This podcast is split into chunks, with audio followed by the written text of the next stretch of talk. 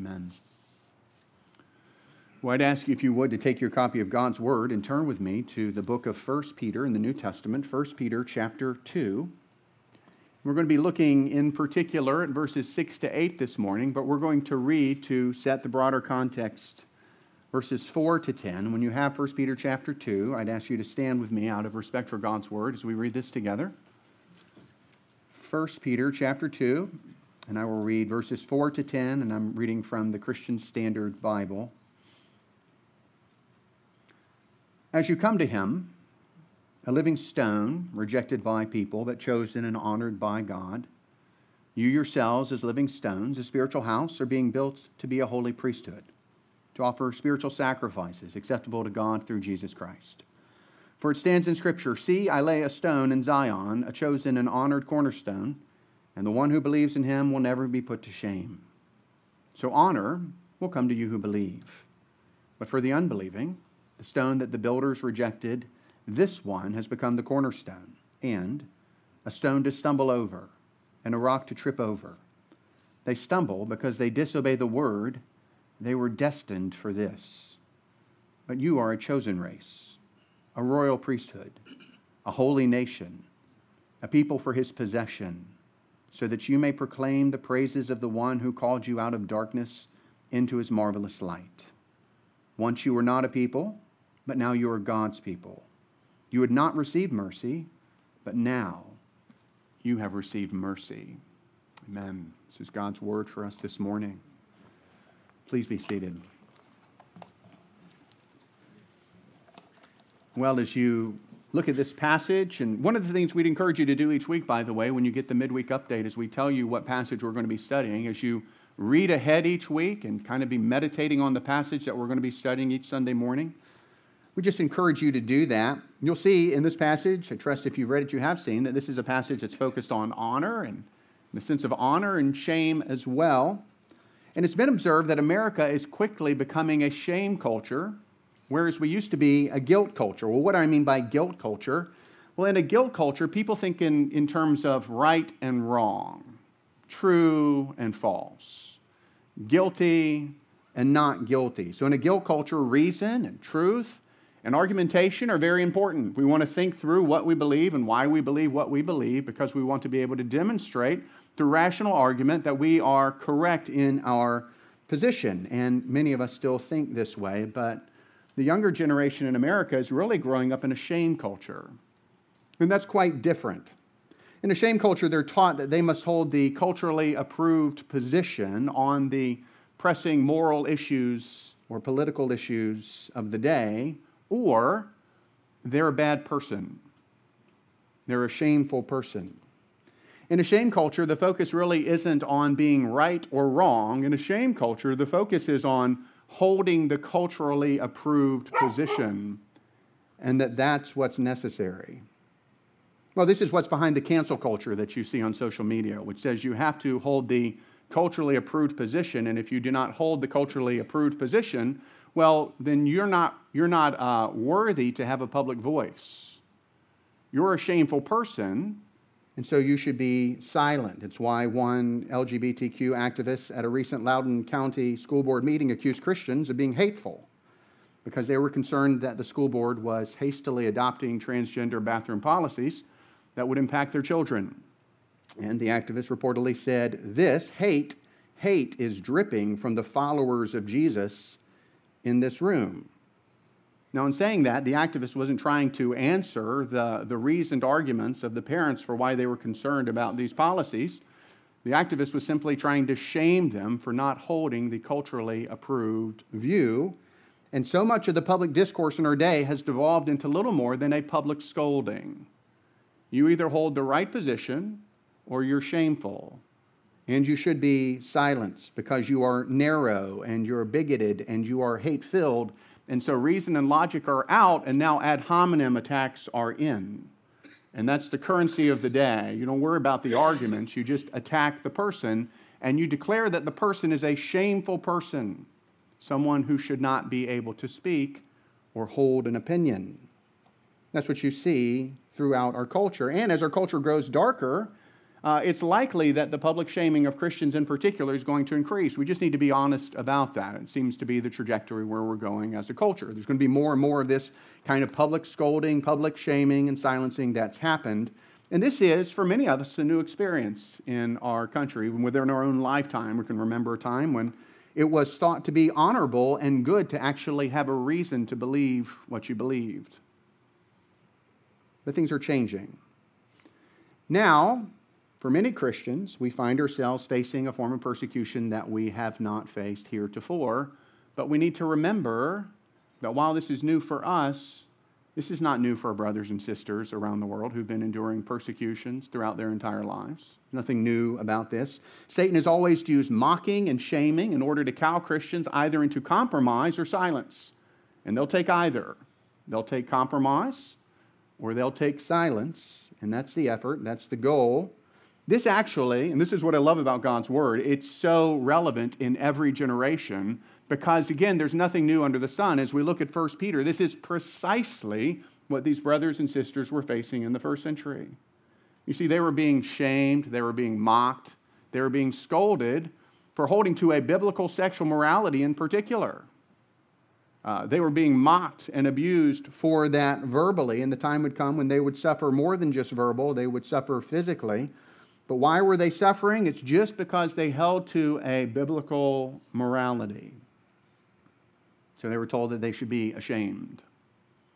But our passage this morning tells us that Christians have no reason to be ashamed for following Jesus. There's no cause for shame for us. Actually, our passage teaches us that Christians will one day be honored by God for their faith in Jesus, while those who have rejected Jesus will face eternal shame. Christians are told by our surrounding culture that we're on the wrong side of history.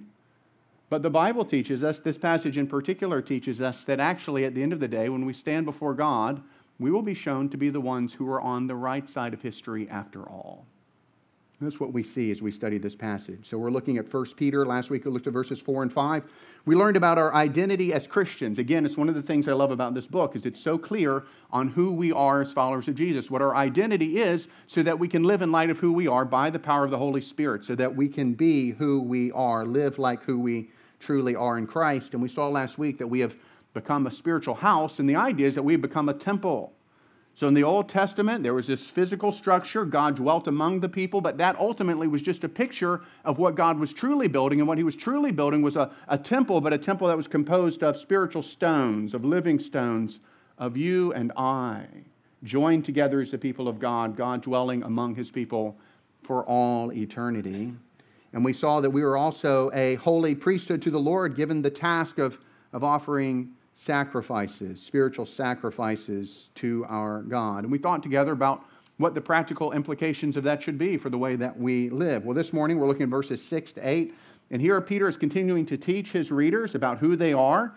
And he's also strengthening the arguments he made uh, in verses 4 and 5, showing them how those arguments had been taught before in the Old Testament, pointing back to God's authoritative word for what he was teaching seeking to demonstrate to them that believers are those who will be honored by God, while those who reject Christ will stumble and will face God's judgment for their rejection of Christ. We're going to study this passage using two points.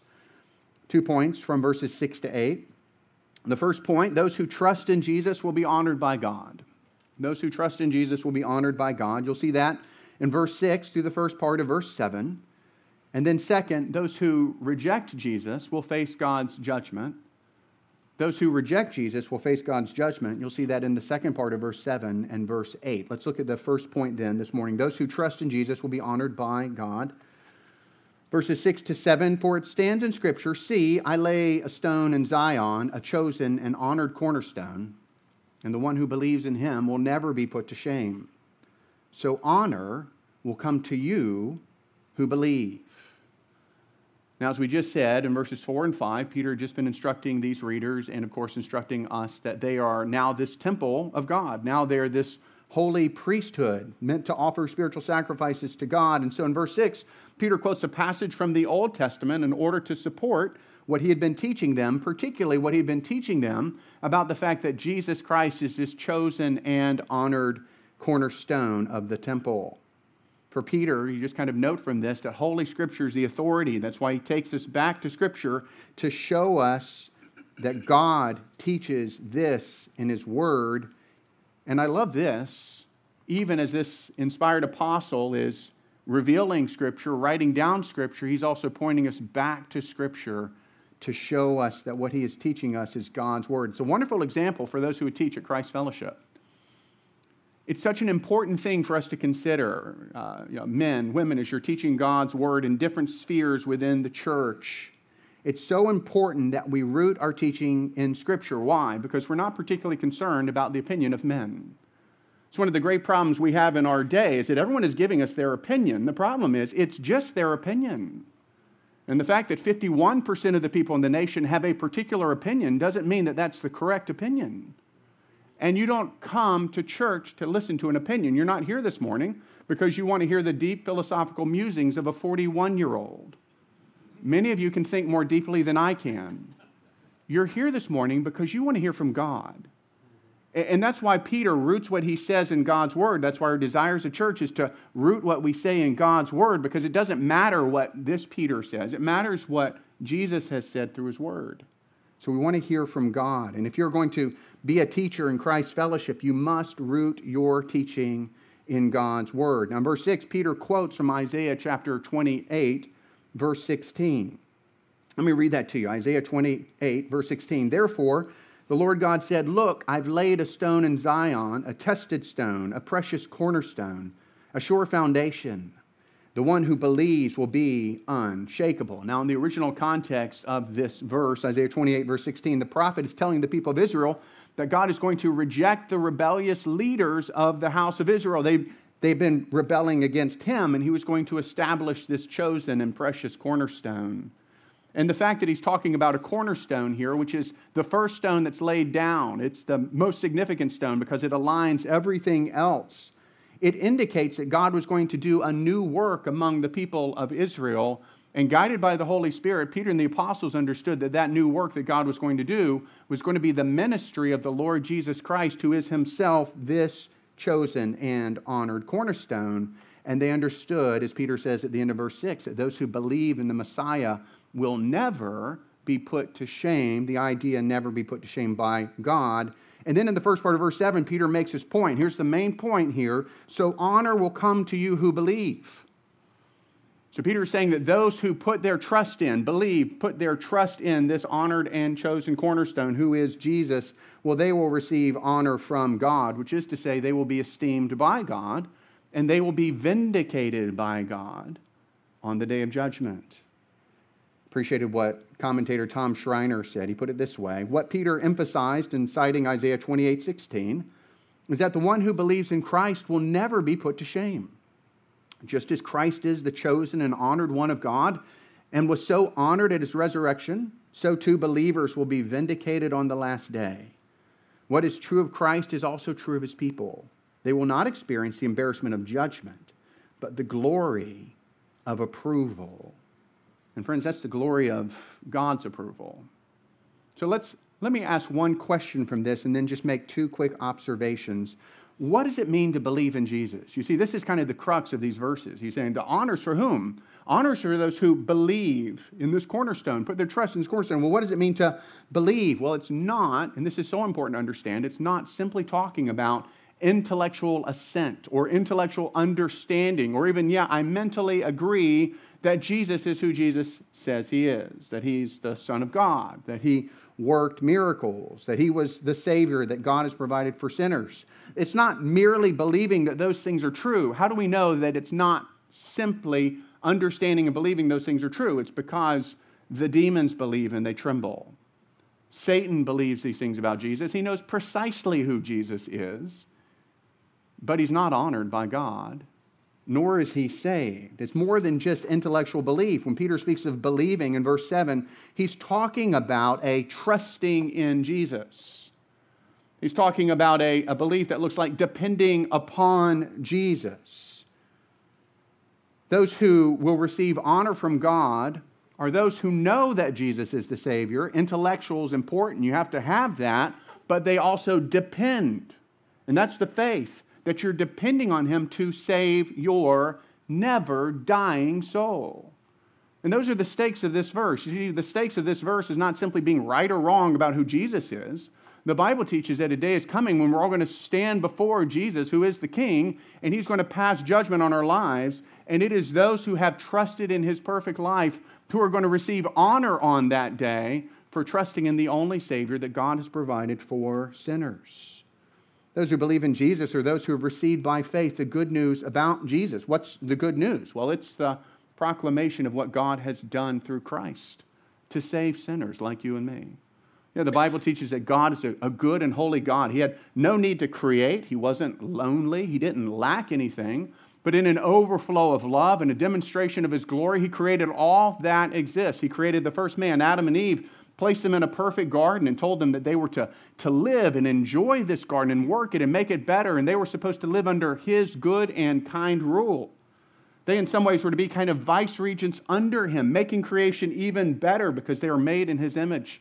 But Adam and Eve turned away from God, and instead of living for him, they decided that they wanted to live for themselves. So they were willing to disobey his command, the one command that he gave them, to show that they were going to live for themselves. And we sinned in them. And because we've come from them, friends, all of us have followed suit. That's how we were born. We were born feeling like it's very normal for us to go our own way. It's very important for me to figure things out on my own, make my own decisions, and go where I want to go and live the way I want to live. And we start that very, very early. If you have ever had children, you know that we start that process of living the way we want to live very, very early. At, at the heart, what we're talking about is rebellion against God because God is the king and we're not.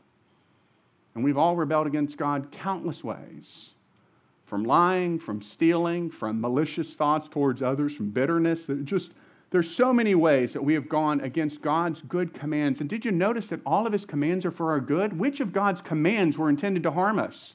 They're all, it's all God saying, this is the way to be blessed. Walk in blessing. But in our foolish blindness, we walk outside of those commands and we try to make things better on our own and we mess up.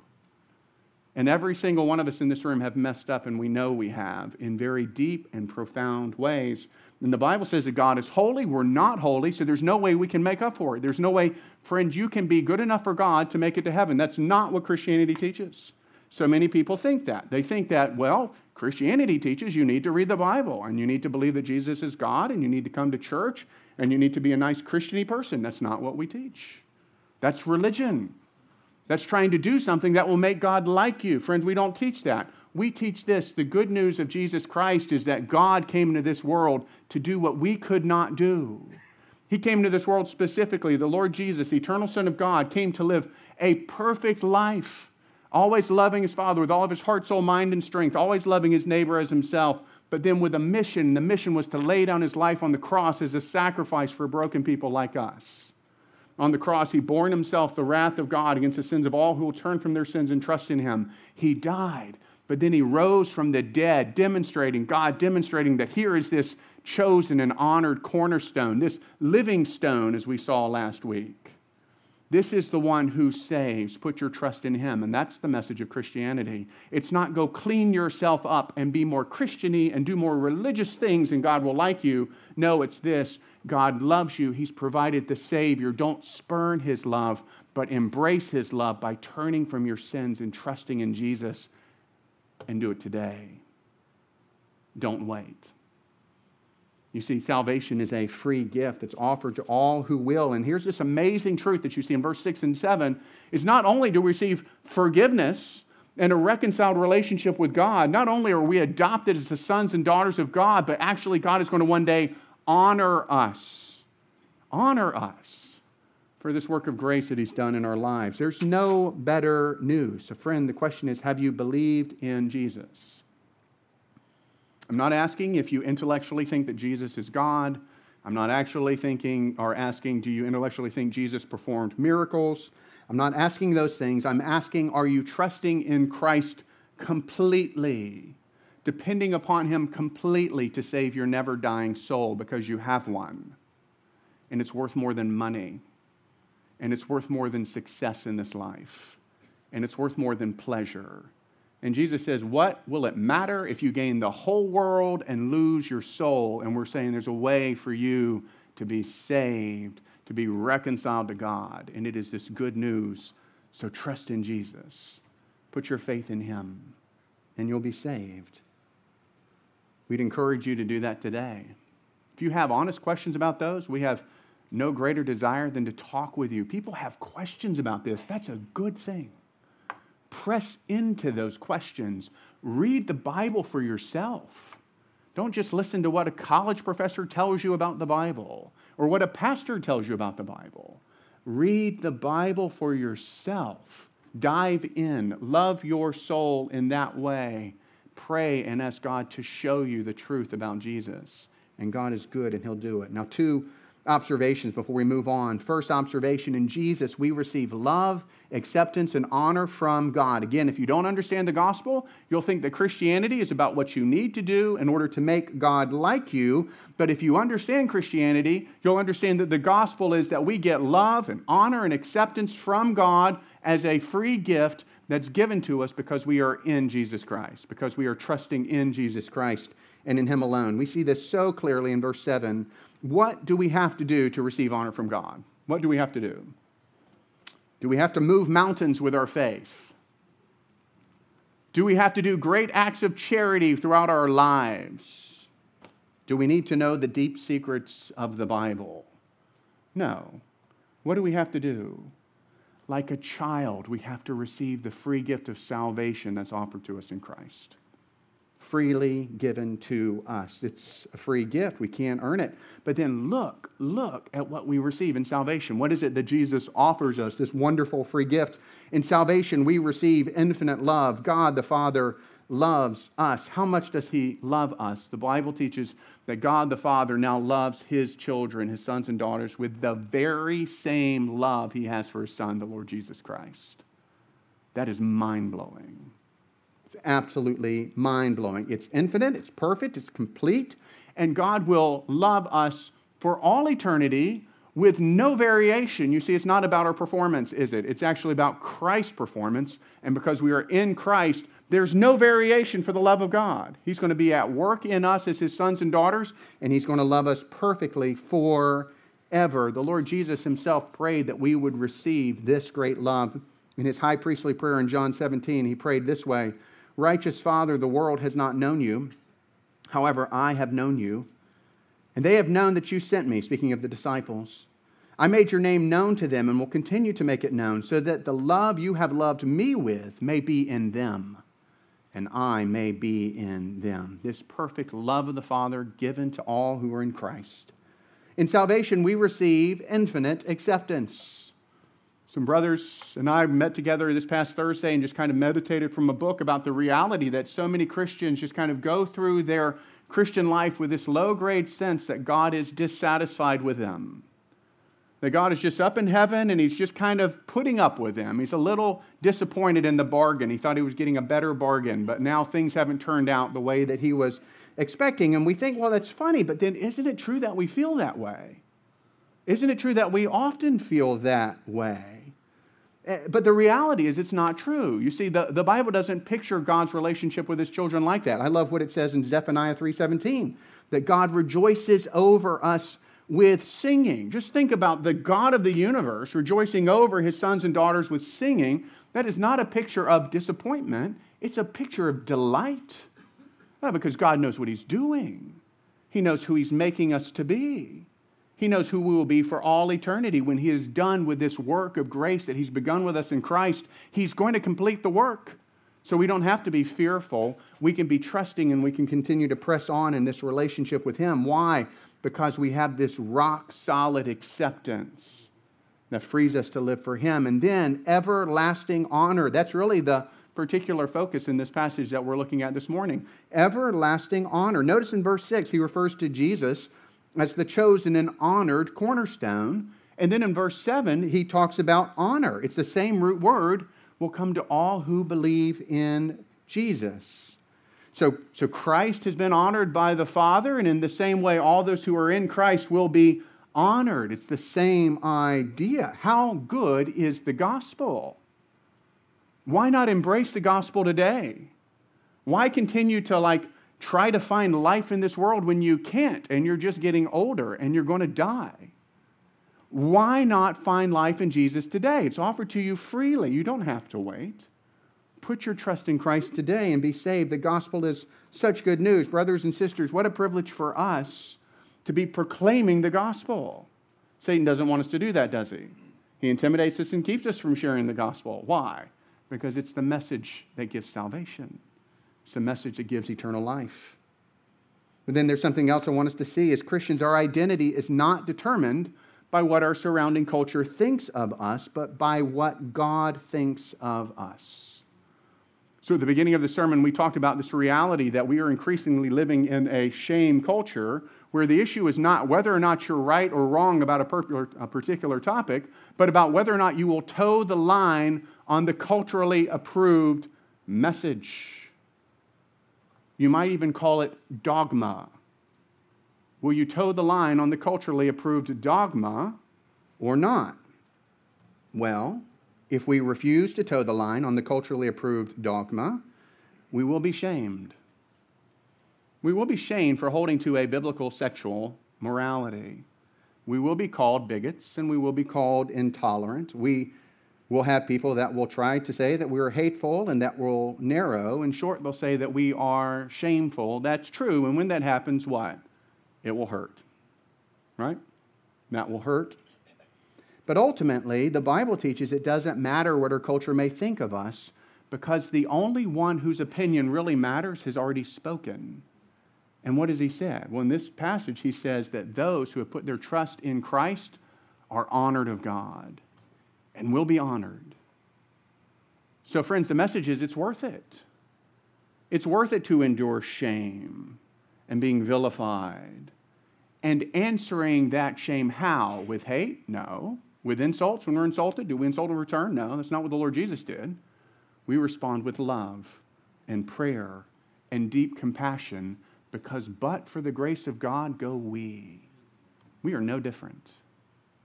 We are just as in need of the grace of God as they are. And praise God, He has met us in Christ. And you know what they need? They need Jesus. They're like hungry people that are trying to satisfy their hunger with gold. It's a problem. Gold doesn't satisfy a hungry person, nor does believing particular dogmas or achieving particular things satisfy your soul, friend, because you are made for God and nothing but God is going to satisfy your soul. You'll never have enough in this life. What matters is to know that God has loved us because of Jesus. What matters is to know that God has accepted us because of Jesus. What matters is to know that God has honored us and will honor us because of Jesus. And now we can press on. Now we can continue to follow him. That's the first thing we see. We see that those who trust in Jesus will be honored. But now there's a second point, and it's, it's, a, it's a stark contrast, right? The second point those who reject Jesus will face God's judgment. That's what you see in the second part of verse 7 to verse 8. So look in your copy of God's word. But for the unbelieving, the stone that the builders rejected, this one has become the cornerstone, and a stone to stumble over, and a rock to trip over.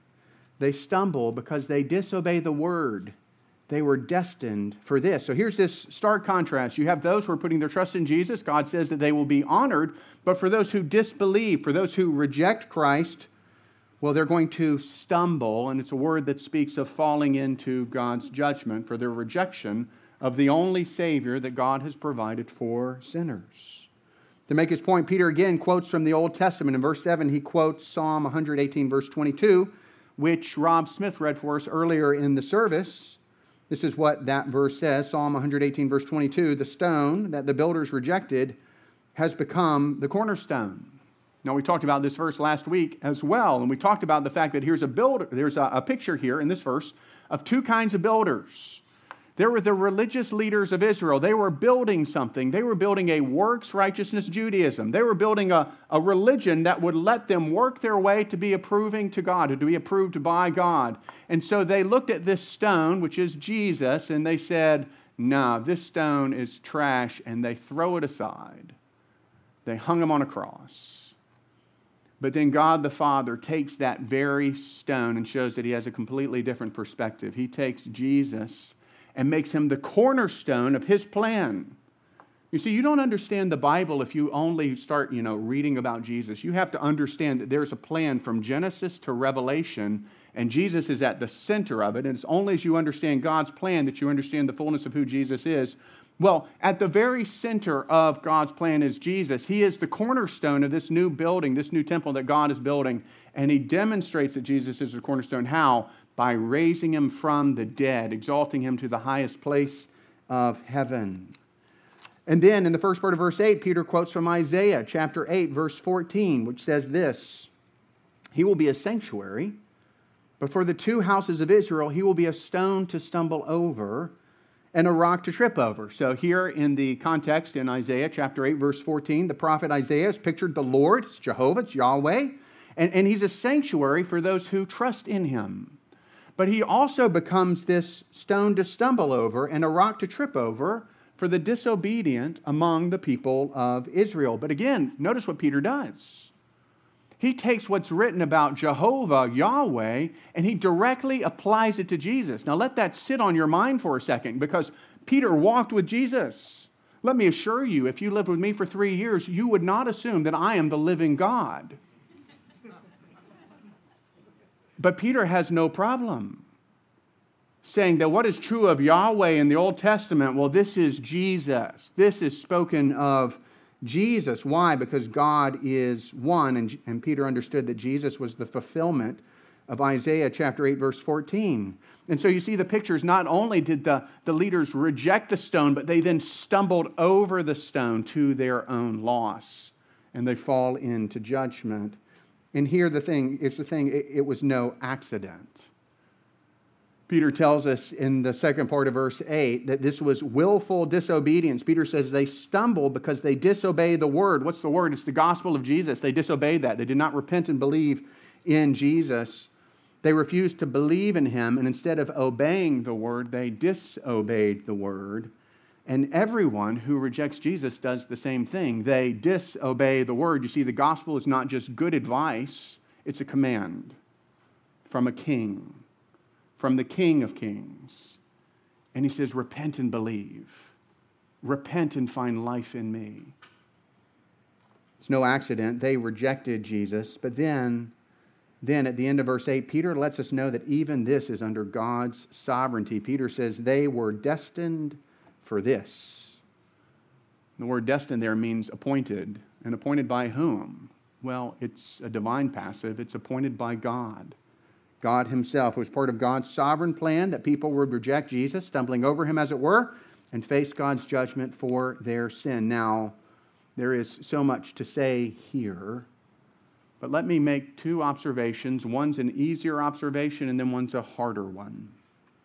The easier observation is that Jesus divides all humanity into two groups those who will be honored and those who will be dishonored. This really, that's the heart of this passage. That's what this passage is teaching us that Jesus is dividing all humanity into two groups. On the day of judgment, there will be two groups of people.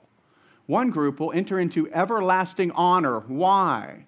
Because they trusted in Jesus. The other group will enter into everlasting shame and judgment. Why? Because they rejected Jesus. They rejected God's purposes for them in Jesus. Like the religious and political leaders of first century Israel, they did not want to live for Jesus, they wanted to live for themselves and their plans and their agendas. And so they stumble and they fall. I mean, just think, just think about what Josiah read for us earlier from Matthew chapter 7. Is there anything more dramatic than this man standing before this vast multitude and saying, I am a foundation stone, and if you build your life on me, you will be able to weather the coming judgment of God. But if you don't build your life on me, you're going to fall and collapse and be destroyed completely. Again, I can't make that claim, but Jesus can. Why? Because he's God, because he's the judge are pluralistic. Believe what you will age. As long as it works for you, that's great. Just don't tell me anything. Doesn't like this. This is not something that we like in our culture. The good news is, this is something that fallen people have never liked. So we don't face any challenges that our brothers and sisters from generations before us haven't faced before.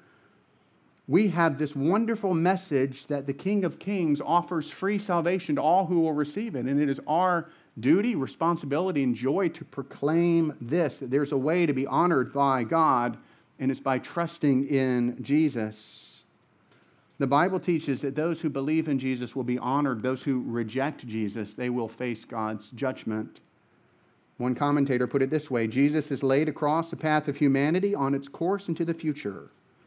On the encounter with him, each person is changed, one for salvation, another for destruction. One cannot simply step over Jesus to go on about the daily routine and pass him by to build a future. Whoever encounters him is inescapably changed through the encounter. Either one sees and becomes a living stone, or one stumbles as a blind person over Christ and comes to ruin. That's the easier observation, but there's a harder observation. Our God is sovereign over all things, including the willful sin of those who reject Jesus. And to put it simply, what I mean is that the end of verse 8 means what it says.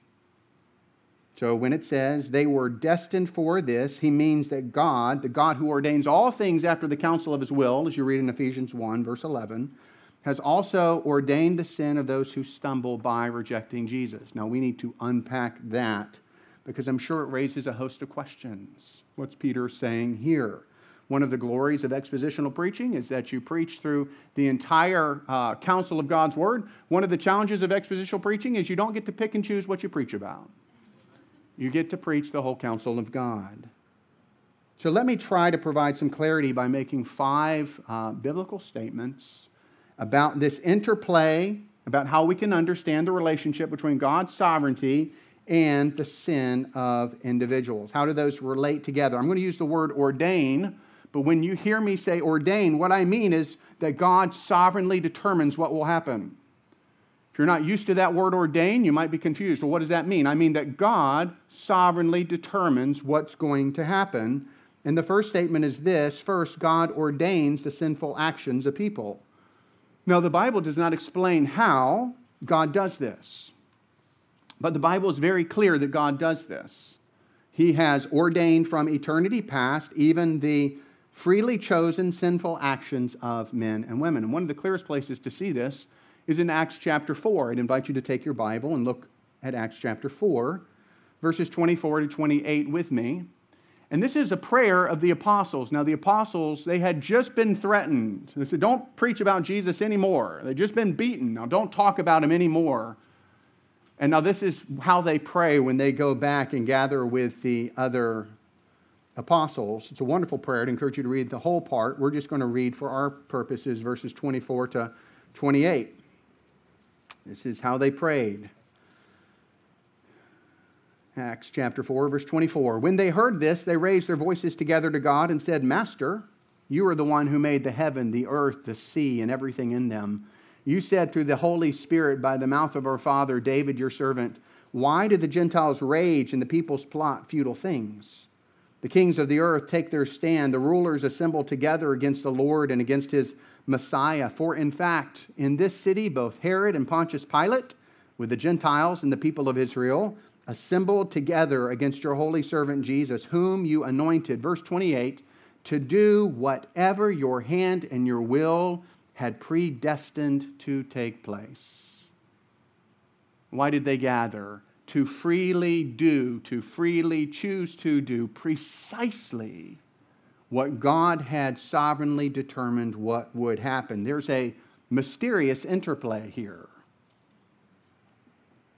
Tom Schreiner again says the worldview of scriptures is that God is sovereignly in control of all things, from the decisions made by kings to the throw of the dice, even the cruelest and most vicious act in history. The execu- execution of Jesus of Nazareth was predestined by God. There's a second statement we should make God ordains the sinful actions of people, but God is not the source of sin nor is his ordination of those sinful actions of people in itself sinful. How do we know that? We know that because God is absolutely holy, and the Bible is express that God cannot do wrong. He cannot do wrong. So, this is how the prophet Habakkuk in Habakkuk chapter 1, verse 13, describes God. He says, You who are of purer eyes than to see evil and cannot look at wrong.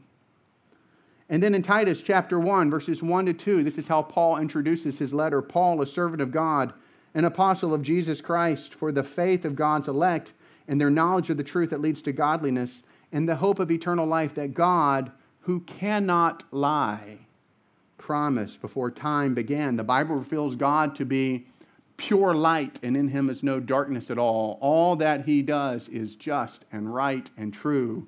And he, his ordination, even his um, determination of what would happen in the future, which involves the freely chosen sin of others, is not sinful. God has a plan, but it is mysterious. Third, God's sovereignty is compatible with human responsibility. The fact that God ordains all things, including sin, doesn't mean that people are not responsible for their actions. Why? Because men and women are not robots. And we operate according to our desire. Actually, we are designed by God to do precisely what we think will make us most happy at any given moment. That's the core motivation of every action we ever make. We're doing it because we think it's going to make us, in the short term or the long term, most happy. Men and women are not robots, nor are they forced by God to sin. Instead, as you see in the case of Herod and Pontius Pilate, in the death of Jesus, people freely choose to do what God has sovereignly ordained beforehand will come to pass. In other words, the Bible teaches that God is sovereign and men and women are completely responsible. And there's a mystery there. And there's a tension there. And the Bible never resolves the tension. Here's a fourth statement God actively chooses some for salvation. The Bible calls them his elect, but he passes over others who freely choose the sin that leads to their damnation. Nowhere in the Bible do you see God actively choosing to damn people to hell. Instead, the Bible pictures God as rejoicing over those who turn from their sin and trust in Him and weeping over those who will not. Why did Jesus weep outside of Jerusalem? Because they did not know the time of God's visitation, because they went on in their rejection of Him. Here's grieved by it. Wayne Grudem is helpful. He says in the Bible, God is viewed as actively choosing uh, us for salvation and doing so with delight. But reprobation, which he defines as the passing over of those who are not chosen and justly leaving them in their rebellion, is viewed as, is viewed as something which brings God sorrow, not delight, and in which the blame is always put on the men who rebel and not on God. So, what is God's heart in this? Listen to God's heart in Ezekiel 18, verse 23. This is what God says Do I take any pleasure in the death of the wicked? This is the declaration of the Lord God. Instead, don't I take pleasure when he turns from his ways and lives? Again, there's mystery here. A fifth thing we should say because the Bible does not reveal how God's sovereignty and man's responsibility are reconciled, Christians should avoid unhelpful speculation. That doesn't mean we shouldn't look at the Bible and study it as deeply as we can. We should look at the Bible and we should study it as deeply as we can, but we should remember Deuteronomy 29 29 says, The secret things belong to the Lord. And the things that are revealed are for us and our children that we may do them. God has capacities that are higher than our capacities. It should not surprise us that things make perfect sense to Him that do not make perfect sense to us. So, after the service this morning, many of you could come up and you could ask me difficult questions about this, and I'd have to look at you lovingly and say, I don't know. Because the Bible doesn't, it doesn't tell us. Now, I invite you to come and ask questions. Don't just ask questions to me, ask hard questions to other people too. They'll want to take a, you know, take a stab at it as well. Um, but there are things that the Bible simply hasn't told us. And my guess is there are things that we simply, at this point, do not have the capacity to understand. So, what's the responsibility for us? The responsibility for us is like children to humble ourselves before the majesty of God. And the Bible teaches that God is sovereign and that men and women are responsible. The Bible teaches both clearly, so by faith we humbly embrace both and we leave the reconciliation to God. Charles Spurgeon was once asked how he reconciled God's sovereignty and man's responsibility. He wisely answered this way I never try to reconcile friends. And that's a good answer. And what it means is the Bible teaches both, and we don't understand exactly how it all works out, but we humble ourselves before the majesty of God. We proclaim that He is true, and we trust Him. And we teach what the Bible says. Well, looking at these verses, verses 6 to 8, we've seen another aspect of Christian identity. The world may scorn us and call us shameful for not going along with its idolatry and immoral lust. I think we can expect that that will increase. But God, listen, speaks a better word.